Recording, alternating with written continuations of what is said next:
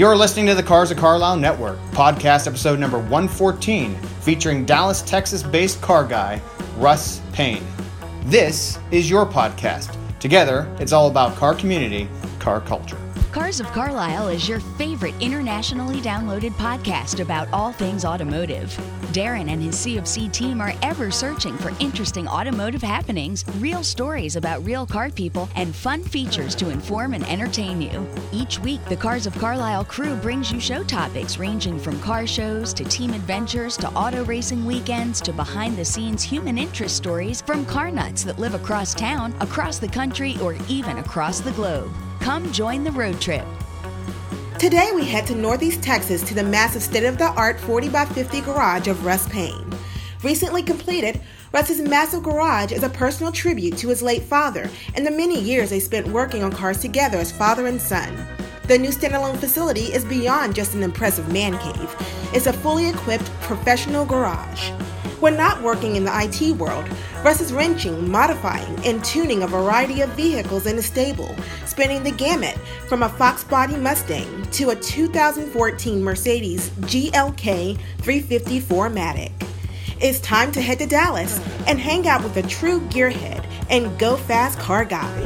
So, let's get revved up.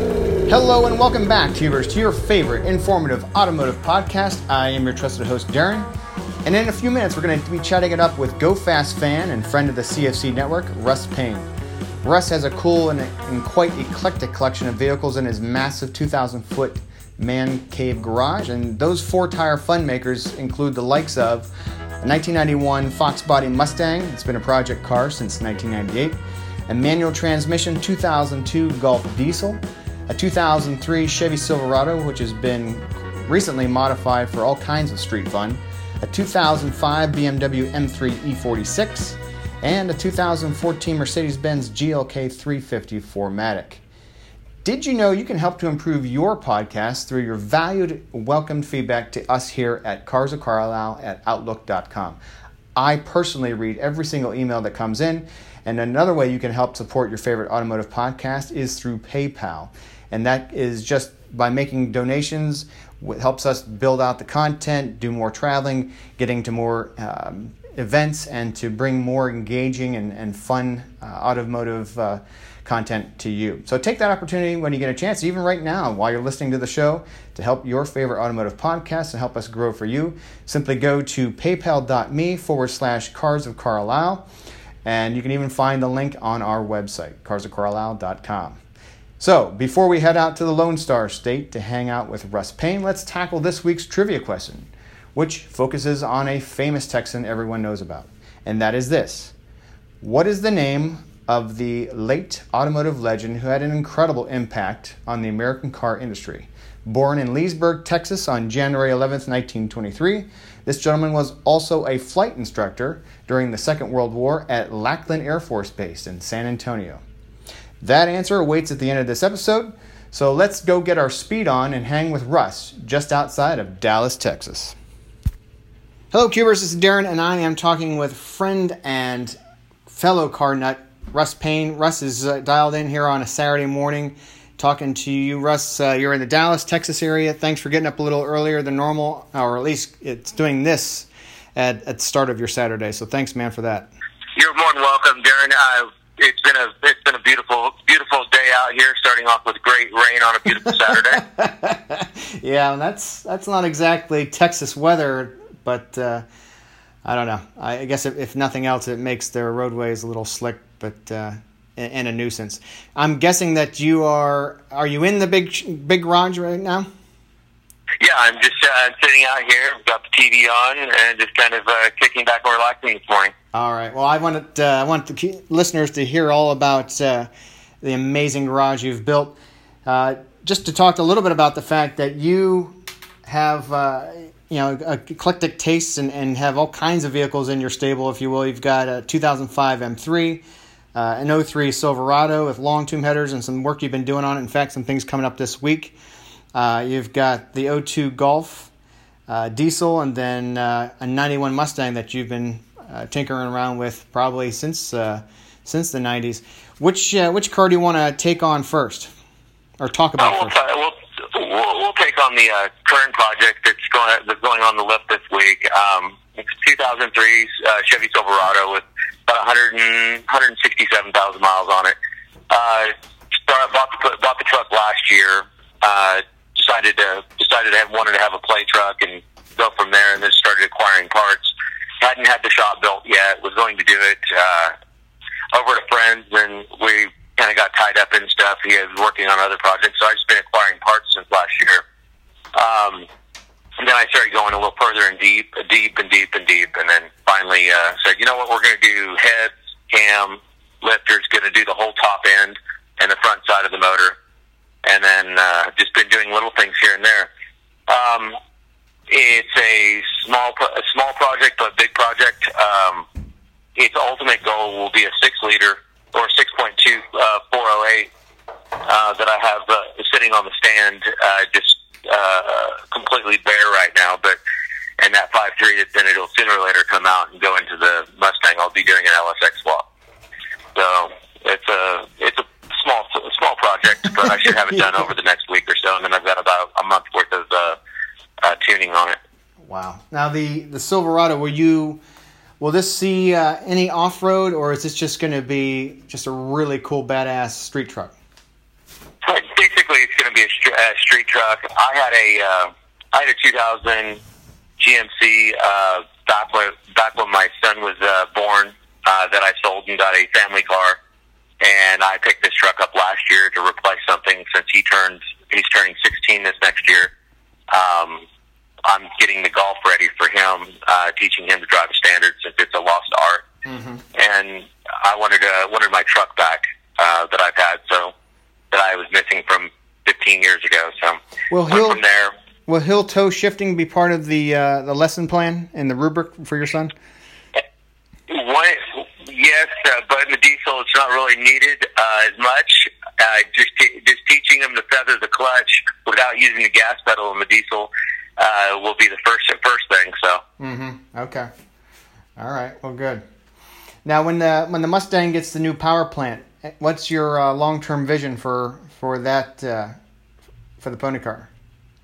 Uh, that one right there may end up going going on a trailer uh, at the end of the day. The project was project was started in '98. I bought it from the original owner.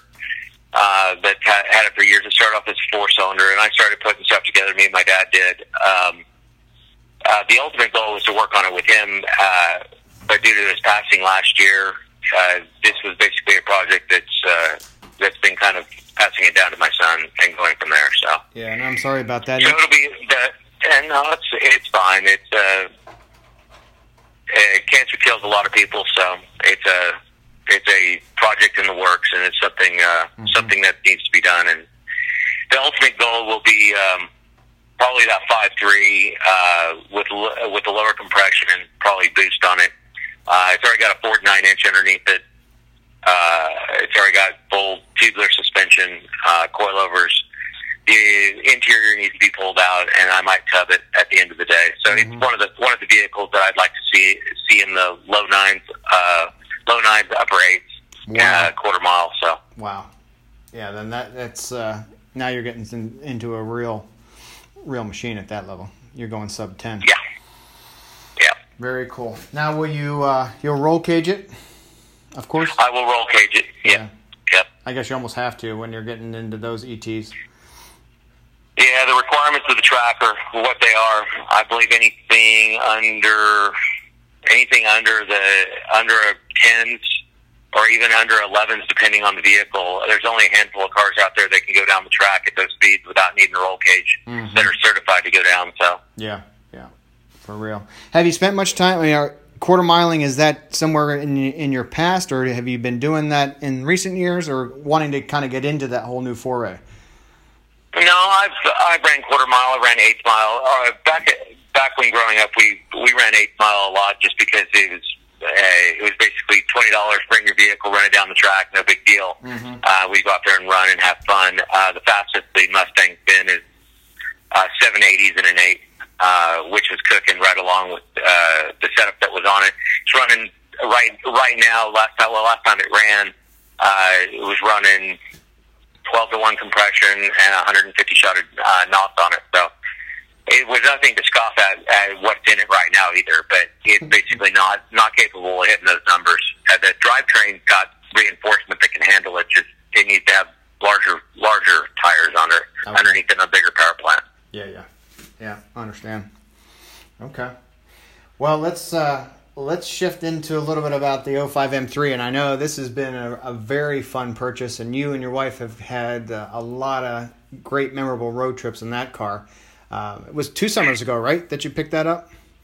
Yeah, two years ago. Um, I, I actually I actually acquired that after uh, talking with friends during a meeting, and I happened to be on the airplane flying back uh, flying back from DC, and uh, I found it online in Austin, and it was a car that was always residing in Texas, which is a big big deal for the uh, no more no salt underneath and no no damages. Mm-hmm. It had uh, sixty seven thousand uh, miles on it two years ago, and I picked it up for a, a steal at eleven five. And yeah, that is great. The yeah, it was it was one of the vehicles.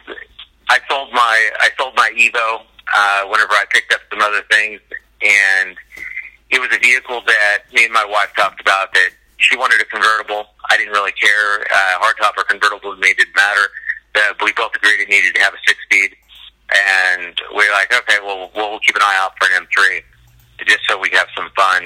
And I wanted a naturally aspirated because I just wanted to hear the sewing machine at 8,000 RPM. Yeah, exactly. So the, uh, there were a couple road trips that we did and I've done a couple mods to it. I can't leave well enough alone. The car, the car comes from the factory, nice, but it needs to have tender loving care and some maintenance.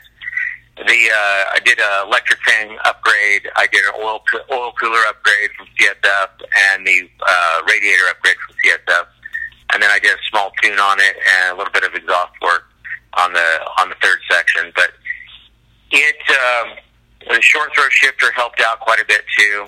Um, me and the uh, me and the wife did a couple road trips uh, down to Shreveport, going through Davy Crockett State Park uh, with the car club, and then uh, we did another. We did two of those trips uh, down to Shreveport. One through Davy Crockett, and the other one through East Texas. Uh, one through the other state parks. It's about a four and a half five hour road trip uh, when it's only about a, two hours to Shreveport from where I live. So we went through all the back roads. Um, the car the car handles amazing. Um, by all means, it, it's a driver's car. I wouldn't even. I'm not even gonna. The only reason why I threw as much power out as I did, just by bolt, some bolt-ons, was mostly maintenance and the sound. But in general, it drives amazing and it holds the corners and keeps up with even the most exotics that are out there. If you give me a bunch of corners with the exotics that have all the power, I'm basically on the on their tail the entire time. So I'm happy with it. Yeah, well, you you told me before that uh, you were hanging with some some cars that probably are five, six, seven times the price, and having no trouble with it. In fact, just taking the turns flat, uh, complete, you know, completely centered, and no surprises, and you didn't have any of those, uh, you know, butt cheek clamping moments. Everything. I mean, she did exactly what you wanted when you wanted her to. Exactly, hitting the corners in that thing is is so refined. I you I can't say you don't have to be a driver to drive it because you really do. You need to you need to know how to drive it, but it doesn't have those moments that you would have like in a Porsche 911 where you feel like you're in control of it and all of a sudden you lose it. Right. Uh, where the tail end whips out whips out around you, but the the M3 is a just a refined machine, especially for that year. The E46 models are just Mm-hmm. It's just amazing mm-hmm. uh, machine. Um, the only the only issue that I've had over the there was one one road trip recently where we did it was uh, I escaped from Corona uh, during this uh, during this uh, pandemic. Uh, we decided we wanted a, tri- a road trip during the thing. Me and me and a friend of mine that I've known forever. We went out on the went out on this. There's like nine of us out there and we're all having fun. And the officers officers at the Quick, QuikTrip basically came up and started uh, started uh, gawking at the cars and admiring everybody's vehicles and telling us to stay safe, but they were leaving us alone. So we went out r- running, and we had no problems. The, there are there's things that I would I would say to avid people who take uh, road trips like this and kind of mild or high speed the back roads we were doing, we were doing clips of three digit numbers and setting cruise control at those times because there's nobody out on the road. It was a beautiful time to do it. Mm-hmm. But whenever you get into the city, city atmospheres where we're we're cruising around at normal speeds and we're trying to pass people, some people have no respect for high end exotics and no no respect for anybody out on the road, and they will actually. Uh, I had one guy actually sling his trailer at me uh, as I was trying to pass him and put me over on the side of the road. Whoa! Um, Just completely so intentional. yes, and, he, wow. he had a skid steer on the back of it, and he intentionally slung the trailer because Wow. he had all of us passing him, and he was pissed off because he was being passed. Wow. So that happened recently. So yeah, it's, it's not the it, people just need to respect the road a little bit, and we as drivers are we we're safe. We are we have radios in the vehicles when we're running these speeds, and I wouldn't do this without it without the car club because we're outfitted with uh, CB radios, long range. And we built up, and then we have a trailing car, a forward car, and we're telling people, hey, it's not clear to pass, it's not clear to pass. So if you're just out there driving and having a good time by yourself, it's one thing. Be very cautious. Uh, we're very cautious when we're running at those speeds because we don't need any fatalities or any accidents that we shouldn't have. We also do inspections of vehicles before we ever go out on these. Tires are a must. Your tires aren't within uh, 50% at least. Uh, we don't want you on the rallies. Yeah. It's it, it's not nice. It's not safe, and that's what we're about. We're just out to have fun and be safe. Yep, makes sense. Now I hear you. Wow. Yeah, sorry. It's unbelievable that uh, I mean I know we've all encountered some uh, road rage and, and others that are, but the fact of trying to swing that kind of tonnage around, uh, that's that really is upsetting. No, yes. Well, anything once uh, the pandemic starts to lighten up, has the car club decided to do anything else? Uh, I know you said escape from Corona, but uh, anything maybe in the latter half of 2020 that may hit the books for you guys? Uh, we uh, we're every year we do a um, a uh, basically a fundraiser for the North Texas Food Bank, and it's a it's a poker run that we do every year. Uh, I think this will be either ninth ninth year or tenth year this year. Um, where we have close to 100 to 150 guys uh, and and ladies that come out that that we run a run an all day or at least a half a day uh, poker run, and we have good rallies and prizes and good fun fun fundraisers fundraiser for this. So um, that's that'll be coming up probably in October, September October timeframe. Okay. Uh, there's other rallies going on that I'm not able to make. Um, I'd like to. Um, there's a rally that got pushed to, I think June. Uh, it was supposed to be in May, but it's been pushed to June. It, it's out in Vegas. Um, a little higher end, but I'm I was going to go on that one, but couldn't make it. Uh, I've got a lot of funds wrapped up in the shop and things like that too. Yeah. So I'm trying to keep trying to keep the low profile as much as possible since I have some high profile items that I've uh, acquired over the last couple days and months. yes, you have. That, uh, I've seen a couple of those pictures too. Some fun toys. Which I think I think you segued pretty ideally right now to uh, the Taj Mahal, if you will, you know, the Garage Mahal. Um, talk a little bit about the 40 by 50 beauty that you are actually talking to us from right now and how it all came to be from concept to the amazing space you're in right now. Um, it came, it came about whenever it, whenever I was building my first house. Uh, I'll go back to that point. When I was building my first house uh, out in Grand Prairie, I initially I initially told uh, told my dad that I needed I wanted to epoxy the garage floor. We, he was in construction, and I worked construction with him for years. So it it's avid to actually do your own work as much as you can. And if you can pay for pay some someone to do some of it, do it great. If not, do it yourself. It takes a little more pleasure. But the when we did the epoxy floor in my first house, um, I worked out in the garage a lot, and I really enjoyed it. But whenever I got when I moved and uh, kind of had a little a bump bump in my life at early age with uh, with my first wife, and uh, I decided I decided whenever whenever I finally recovered and kind of built built my life with my kids and my current wife, and went went through the whole whole deal. Um, I haven't had a garage, a physical garage that I could call uh, where I could park my vehicles and work on them, except in a driveway on gravel mm-hmm. for 15 to 16 years.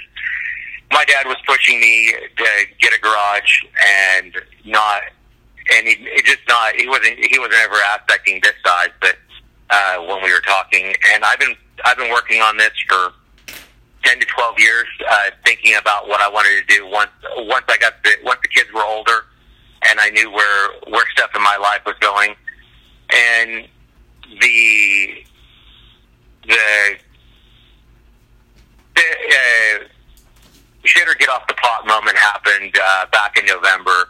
Uh, there were projects that I put on standstill, uh, because I wanted to, wanted to do those, do those with, uh, do those with my father but uh, the uh, the time the time had come where it, I just needed to just needed to actually do something that uh, made me happy in a sense that I could focus all my efforts on stuff. Mm-hmm. Let's uh, let me uh, let me get into an area real quick. Uh, sorry about this. There's a there's a rainstorm going on. You probably hear it in the background. I'm going to jump into jump into the truck and roll the windows up while I'm in the garage today.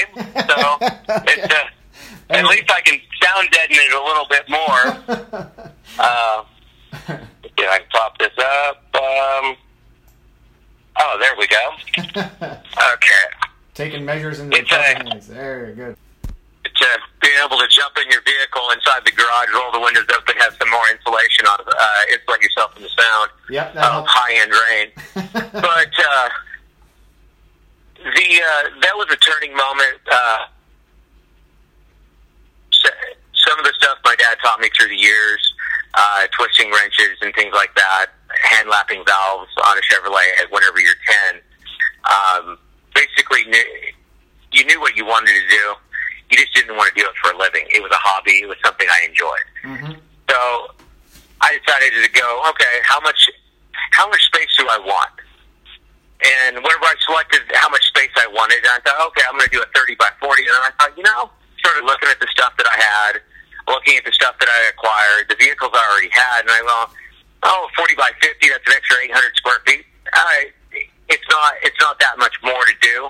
And you do it once, forget about it. If I need to add a lean-to on the backside, I can add a lean-to on the backside and enclose it kind of and and kind of park vehicles behind the building right. if I want to. Um, so 40 by 50 was uh, was the choice. I made that choice back in back in May or June last year, just to, as a fixture number. And then I thought, you know, hey, how high? You're you're sitting there. How how tall do you want the walls to be? Because then you start thinking, well, you want to put a lift in it, so you want to make sure you have enough room for that. And then the minimum the minimum you could do is 10 foot 10 foot outside walls. I'm on. This felt claustrophobic. So the outside walls are actually 12 foot, and the center is about 13 and a half. Yeah, I think so, that's smart. So it's got a, about a one, a one degree pitch. Mm-hmm. Um, and then and then we're like, okay. So we the thought was in the head. This is what we want to do. And then we started pricing out. Um, I kind of I kind of laissez-faire the pricing out until about May, uh, May last year, and then uh, then I started go, just trying to poking around at numbers. Well, after after November, I was like, okay, I need some focus. I'm going to need room to move move my dad's tools. I'm going to need room to move my vehicles. I need to get back to stuff that I for myself and to kind of back to center. What's what's more important? Is it is uh, working 24 seven or working you know 60 hour work weeks the most important thing, or do you need to actually have a spot where you can go out and sit? and work and enjoy what you do. Mm-hmm.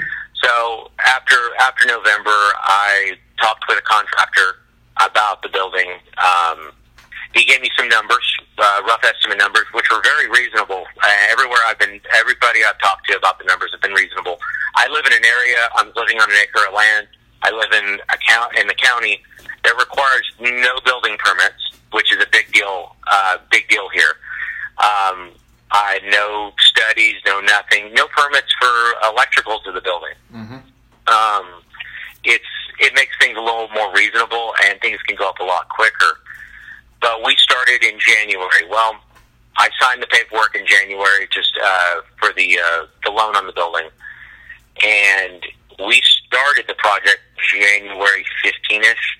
Then the tsunami uh, in Dallas and the whole state of Texas got hit with so much rain that it pushed the project. It just kept pushing the project and pushing the project. Right. Um, I got uh, the when I signed the paperwork in January January fifteenth. They were going to start on it the next weekend, start putting forms up, start pouring concrete the following week, and then we just never had a dry day. It was almost every day there was rain on the ground, nothing where you can prep. February came along, and it's become a little drier. They were able to pour. The concrete was finished by February 25th. And then rain hit again. And they didn't physically start building on it until end of March. That's how they they almost they waited almost an entire month to build on the concrete because that's how much rain there was. They couldn't even get out here to uh, Oh, bring in the bring in the beams and everything else. Right. And probably mud everywhere. Oh, it, it was a, it was a nightmare. They it, it what whatever could happen was going to happen. It was going to push this project. Now, saving grace side of this, and it, I, there's there's the glass half empty and glass half full attitude on this one. The benefit on the whole deal was I didn't know when it was going to start, and then all of a sudden the pandemic hit, and then we're told to, to stay at home. We can work from home. I'm going, okay, I'm working from home. I got to be here from start to finish of the project and watch the building go up, watch the contractors what they did, and got to get ideas while I worked on majority of my work from the house. There was a couple days where I popped into the office to grab things, but for the most part, I did all my work from the house since we're capable of doing it. Mm-hmm. And I was able to watch, and it was a big benefit on a side note. So it benefited me that we got got shut down in that sense, where I could actually work from the house. So I was happy about that, but it made me stir crazy uh, working from the house all the time. Yeah. So, uh, but they started. They started mid March. We had a bunch of windy days, so got pushed, got pushed. They finished. They turned the keys over of the Bare Building to me on April seventh. Um, I t- took that position. We started in January. By April seventh, some people would say, "Oh, that's fast." Now, every other place in the country, oh, that's amazingly fast. Well, they have to deal with permits. They could have built the building up, put the concrete down, and had it done in 40, less than forty-five days Mm-hmm. Right. starting in January. So, but but uh, the uh, from there, it was like now it's you're, as they're building, you're starting to get ideas as where you're going to put things and what you want to use and things like that. And I decided to uh, insulate the building. We did uh, spray foam insulation, one inch closed cell, uh, which is during these last couple days, it got to 95 degrees here in, here in Dallas all of a sudden, then it dropped to, I think it's 55, 55 to 60 right now. Uh, but it dropped in temp because the storm just blew in. But at 95 degrees, oh, a couple of days, and I was out in the shop, had the doors open. I have a big 10 by 10 on the front and an 8 by 7 on the rear. Um, I had a little fan going, and it, it was mild temperatures in the shop. Wow. Um, I could sit there and work uh, with the with the foam insulation. But uh, they did the foam. Then then me and a friend of mine actually did all the electrical work. We uh, we trenched uh, 40 feet to the house. Uh, ran uh, ran the main cable over to the building. I got a 100 amp service at the, inside the shop, and then we've got close to 21 four gang uh, four outlet 20 uh, 20 amp plug boxes, uh, two separate circuits running down uh, the four walls. Wow. So, yeah, it's, there, we we decided that the more outlets you can put in the place, the better. You don't want to have to go run an extension cord. Uh, with every every eight every eight to ten feet, we have two four uh, two four uh, four gang bo- or two gang boxes. So four outlets every eight to ten feet. So if you can't find an outlet in here, you're not looking. Um, uh, and then then you, you always think, okay, you can never have you you need light, and then we decided we're going to do LED Uh, it's full, it's six uh, high bay LED lights. I went with the high bays. Uh, one because they're just they're nice and they illuminate really well, and they were cheap. Exactly. Um, and I mean, I efficient just- to maintain too. amazed. Do what? I mean, and, and efficient. The fact that you could have those lights on for a good 14 hour Saturday workday and you're not going to watch your, uh, uh, you know, your, your electric pegging out. No, I know that's the other thing. Um, the uh, the light the lights in the shop. If I during the middle of the day, if it's sunny out, I can just turn on two of the six lights. We've put three switches up so we can uh, so we can do it. They're also dimmable if I really wanted to go that route. But the uh, we can turn two of the lights on, and we have enough light in the shop to actually work when the sun's out because the sun's coming in through the doors. Um, but the but overall, each each fixture puts out close to thirty thousand lumens. Um, they're uh, two hundred and twenty five watts per uh, fixture, so they they're they're efficient, but they're not non wattage uh, lights by any means. Uh, and the other the other thing that we that I'll add add to it. Uh, two years ago, we added solar panels to the main house, and the solar panels basically during the middle of the day are just cranking energy back into the power grid. If I have the shop fully on, I have the TV on, I have everything on, the meter is still going backwards during the middle of the day if the Wow. sun's out. So I'm it, it's not that big a deal to me right now. Yeah. So it's uh, if I have to have all the lights on, I have to have all the lights on. Now the uh, with with everything going on, and I added uh, with the compressor and everything else. I wanted to make sure that I it was a shop that I could be out in and not worry about anything. So the end goal with everything is it's going to be climate controlled at some point in the future. I don't know if it's near or further, depending on where things land this year. And uh, and that was one of the one of the main things. But I picked up a uh, 80 gallon compressor. Yeah, you you can never go too big. Uh, You don't know what you're going to ever run into, but No. uh, I I wanted to make sure that uh, I was covered uh, Yeah, on no, that, no. and you never have too much shelving either. uh, as a side note, I just love how you No. did everything Uber. I think that's so that's so fun. Like, and the sandblaster, you have it for when you need it. Yep. You may not need it next When week, I need it. but it's there. It's over against the wall. You're ready. So I, I, I just think that's cool. But if you if you can if you can imagine doing something and if you have the tools to do it, would you do it? So if you're taking apart a vehicle and you've got you've got uh, crap all over it, and you either going to do a parts wash, or you're going to sit out there with a with a wire wheel brush or whatever else and clean it, or you're going to drop it over in the bead blaster and knock it off real quick and just have a little bit of fun with the bead blaster. You would go over to the bead blaster because well, it's a power tool and it's a whole it's a whole lot more fun. Actually, it's less laborious too, and, and some of us some of us rather do things smarter, not harder.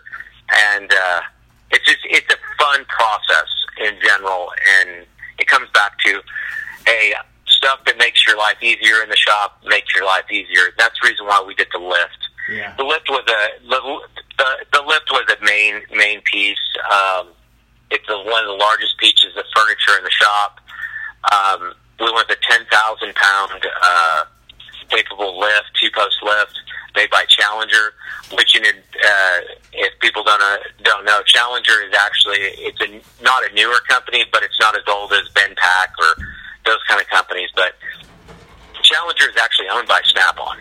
It is a Snap-on brand. Uh, is it is one of their brands for lifts. I didn't know that. Snap-on Okay. doesn't make yep.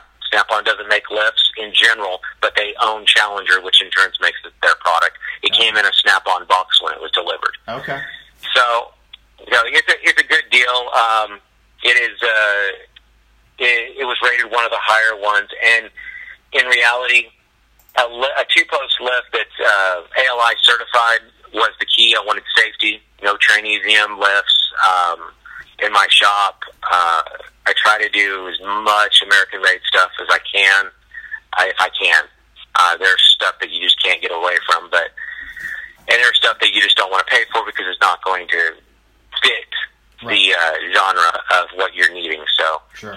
Um, but other than that, no, we've uh, we've already done the uh, we broke the broke the lift and had a little fun on it. Anybody that has one uh, or wants one knows that you're gonna you're gonna step on the lift and ride the lift up just standing on it and have a little fun the first time you have it. Uh, we did we did that uh, did that the first time we had it in the shop, but uh, after the lift was put in, the floor had to be done, and I that was a key, that was another key piece for surviving. We did a we did a uh, a nice two part epoxy floor. Uh, makes things nice and clean, easy to wipe up spills. Mm-hmm.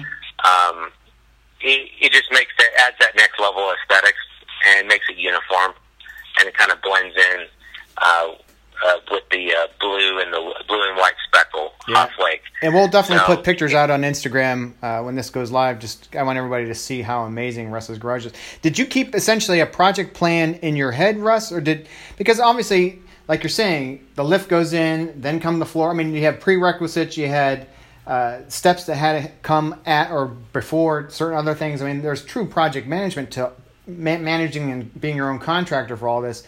Uh, how did how did you keep your arms around it? Um, I kept most of all of it in my head during the during the build phase of the after before the concrete was poured. Mm-hmm. I already had a place where I was putting the lift. I had a design in my head how far off the back wall I was wanting. Uh, when they poured when they poured the concrete, the areas where the lift is bolted down, the minimum the minimum thickness for it, this lift is four inches of concrete, and that's where the it's four thousand it's four thousand psi, four inches of concrete is what the pad is, except in the areas where the lift is at. The lift, I basically picked the lift out before the concrete was even poured, um, and told them, hey, these areas I want 12 to 18 inches thick concrete in these areas. So they built pad foots in okay. that were according to the spec, were almost 18 inches. So they're reinforced in the areas where the lift's at when they installed it, and that was a big key. If you don't know where the placement you're going to put your lift before you build your garage, there's a problem because you don't you don't know. You're pouring concrete, going, well, I have it's four to four to five inches of concrete, no big deal. Well, if you're sitting underneath a vehicle at seven thousand pounds, do you really want to uh, skimp on where that concrete was at? I don't. No, uh, indeed. I know four inches will handle it, uh, but more is better. Exactly. Yeah, and you're right. You don't want to be thinking about that when you're underneath there, uh, and with no chance of rolling out because it's if it fails, it fails. Yep. Yep. Wow. No, that's that's really cool. In fact, I, I think that's the theme that I've liked when we've been talking about your garage over the past six, seven, eight weeks is the fact that if it if it'll get by with seventy percent, you've gone to one hundred and five percent. I mean, that's that's what I like. That that basically is you've built a professional garage. Oh yeah, and that, and that's the other thing. You you want it to be the garage. You want to be able to come out. You want to come out and enjoy it. Well, you have to have added. You have to add creature comforts. I have a nice sixty-five inch TV on the front wall. You have to have that, of course. Um, for the games when they start back up, and. uh you've I've got internet out here. Well, there's a reason for that. It's a metal building. When you shut the doors, we wouldn't be talking mm-hmm. because I'm using Wi-Fi calling because I have no signal inside the building. Well, um, the fact that you should probably talk a little. I mean, you with the way that you have um, outfitted your own house, I have no doubt that the garage is the very best and everything. Well, when we ran the conduit, um, we ran the uh, two and a half inch conduit for the electrical. I ran a separate one inch conduit for the internet connections. So I've got two uh, two one gig connections from the house uh, that's connected to a switch inside the house, uh, push, uh, having network access out here. Well, I did that, and that's the segue to the outside. So on the outside of the building, I went ahead and put up a 4K security camera, one of the four that I'm going to put up.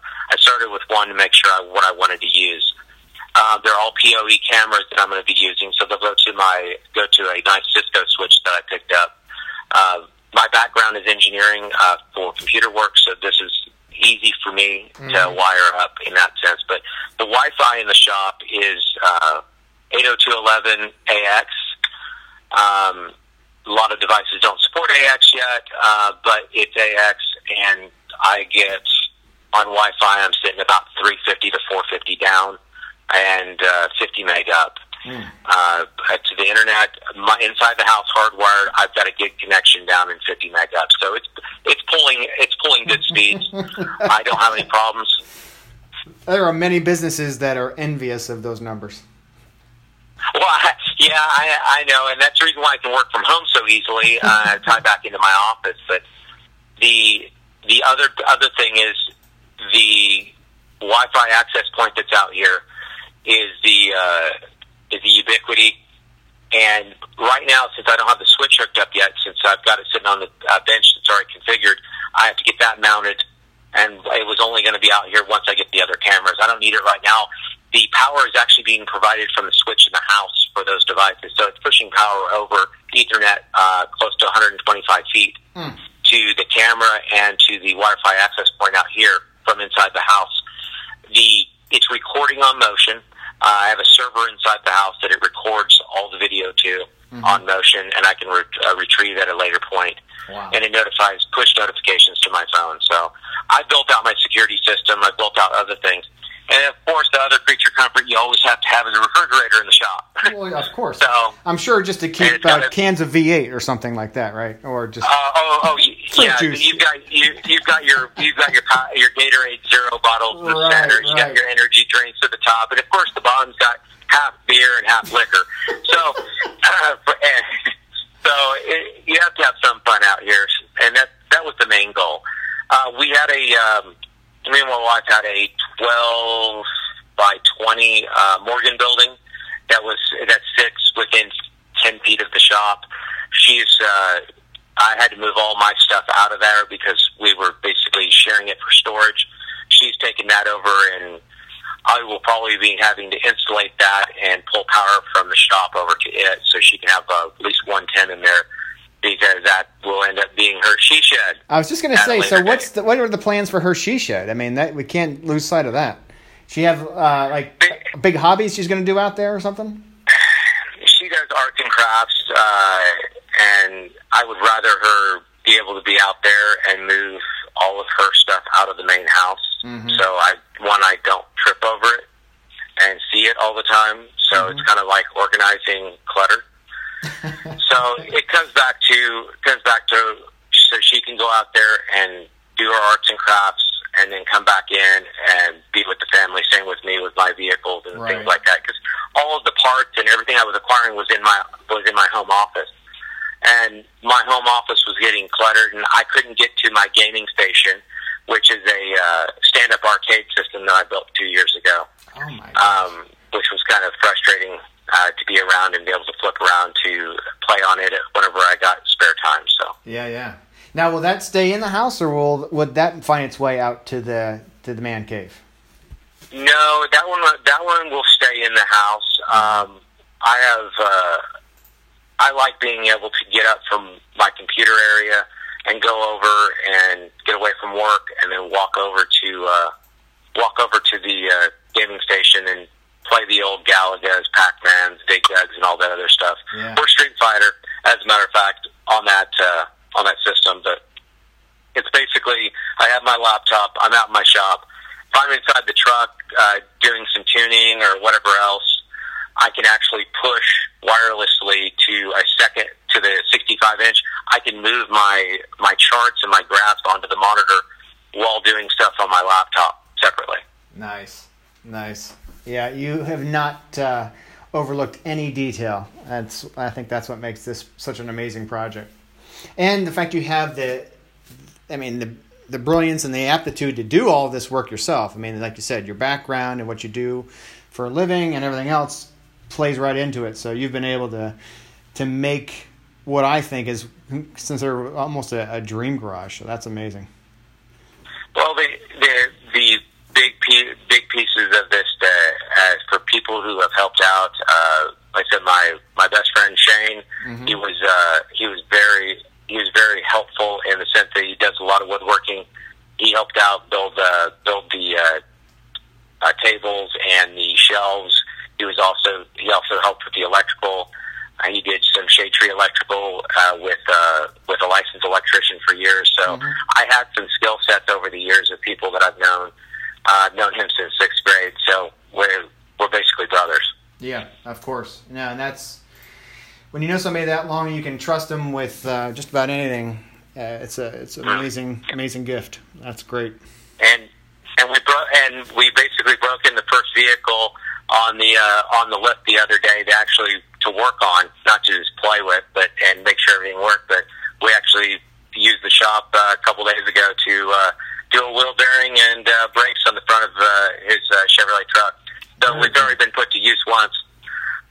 That's perfect. And that's what you want. And I'm sure that anytime he needs that lift, that garage door will be open to your buddy. So that's great. He, he's he's he's got a key to it, so he's got full full rein. Yeah, that's a good way to do it. And brothers deserve that. That's awesome. Yep. Oh man. Well, I got to tell you, we I will definitely be sharing the, the photos of what you have have done and where things stand. You have toys galore in there. You have all the accoutrement that you need. I uh, I could see why it's hard probably to go back in the house once in a while. Yeah, you lose track of time out here on a on a regular basis. sure. Um, I you turn the lights on out here, and you if you have the door if you have the doors open or closed, and you'll see a light coming through the back door if you look over at it. But if you have the doors uh, doors closed and you're working in here, it's almost like like uh, staying in Vegas on the casino floor. Yeah. You don't know if it's day or night. Exactly, exactly. And that's sort of uh, the intent. You don't know day or night, up or down. It's kind of hard to figure that out. Right.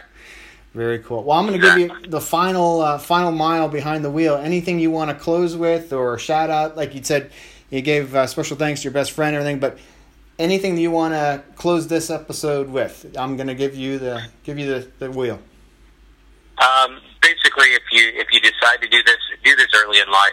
Um, I turn 42 uh, next week, and if I could have done this five years earlier, um, I would have. Uh, if you have the capabilities of doing it Mhm. early in life and you enjoy it even longer, I would suggest it. Don't wait until you're 50 or 60 to build your dream shop. Just just build it Yeah. and enjoy your life. Yeah, and I think uh, based on losing your dad last year and some other things, we aren't guaranteed anything. So Exactly. you, you can put so many things off for so long, but it may not ever come. So that's a Yep. good philosophy. Well, Russ, thank you so much for uh, spending some time with us from Dallas today. Hopefully that rain will abate and you'll get out there and uh, get to have a little bit of fun. Uh, but thank you so much for being part of the show. Thanks for being a fan. I know you've been following the podcast for a long time, and thanks for representing uh, uh, Texas on behalf of uh, everybody out there. So thank you.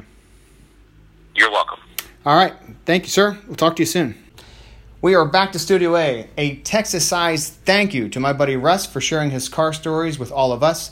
I hope in the future, if I get a chance to run the Z06 cross country and I'm coming back across the southwestern states of the U.S., to uh, have a have a run along with uh, Russ and his car club, and uh, just hang with those guys with the vet. Now it's time for that trivia answer that I owe you all, and that is this. The question, just restated, was Who is a late Texas born automotive legend who had an enormous impact on the American car industry? He uh, passed away and went to the great raceway in the sky at the age of 89.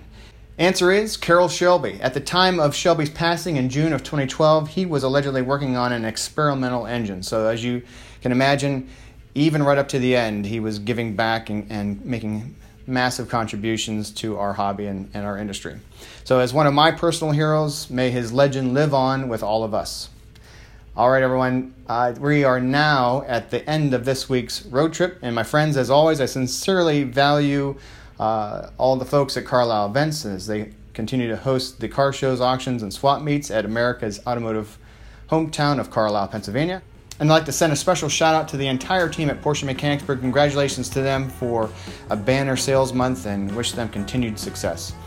Well, we can't wait to have you come back to join us next week. Just remember, this is your podcast, and we want to hear your voice. Email us at carsofcarlisle at outlook.com. Though we might be behind the wheel, this is all about you and for you. We can't wait to have you come back and join us again next week. Just remember, this is your podcast. Even though we sit behind the wheel, it is yours. We want to hear your voice. Email us at carsofcarlisle at outlook.com, and we take all feedback very seriously and try to make this a better podcast week over week, each and every month. Because together it is truly all about car community and car culture. So for now, I'll say drive well, be well, take care.